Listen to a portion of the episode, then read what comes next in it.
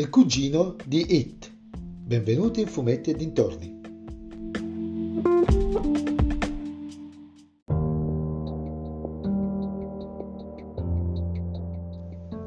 Prodotto da HBO Max e trasmesso in Italia da Sky e Now TV, The Outsider è una miniserie di 10 episodi tratta dal romanzo omonimo di Stephen The King.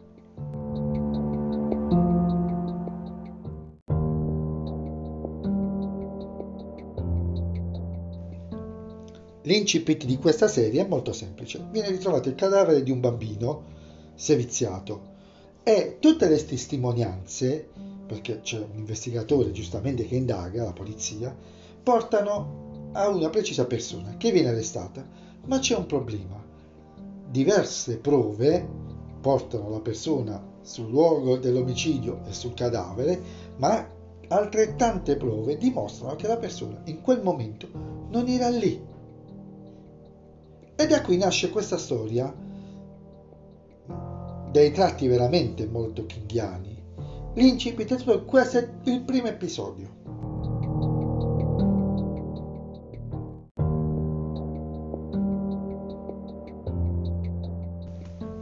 La serie per cui a questo punto la storia assume dei tratti inquietanti e sovrannaturali.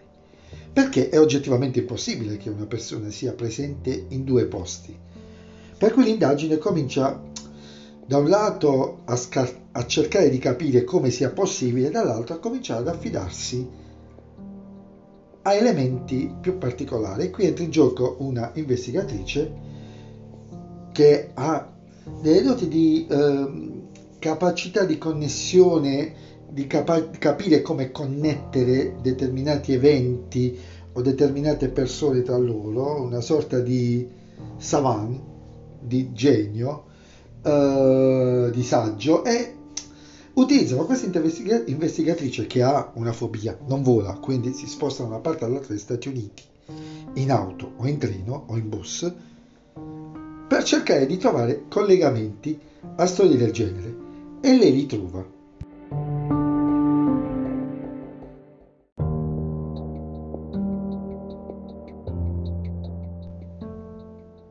La trama prosegue, non vado oltre per non spoilerarvi, però chiaramente come essendo tratta di un romanzo di Stephen King, come romanzo presumo, eh, anche qui ci sono riferimenti ad altre storie, come King ha creato una specie di micro-universo. E c'è riferimento a It, c'è un riferimento alla lucentezza, cioè alla Shining se dovessi trovare i personaggi, la fotografia è favolosa, ragazzi, è veramente bella. I, gli attori che non sono, diciamo, attori di ultragrido, però fanno veramente il loro dovere. Sono veramente capaci, trasmettono le emozioni, l'ansia, la paura. E se dovessi trovare un difetto è la lunghezza, 10 episodi sono veramente troppo lunghi, momenti di stanca che immagino siano molto collegati alla prosa di King si fanno sentire.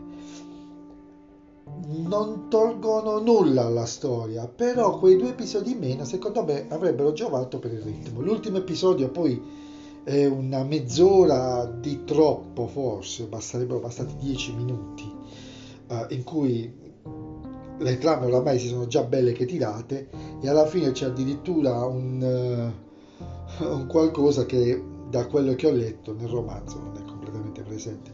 Però consideriamola delle piccole storture in un, in un uh, macchinario abbastanza perfetto.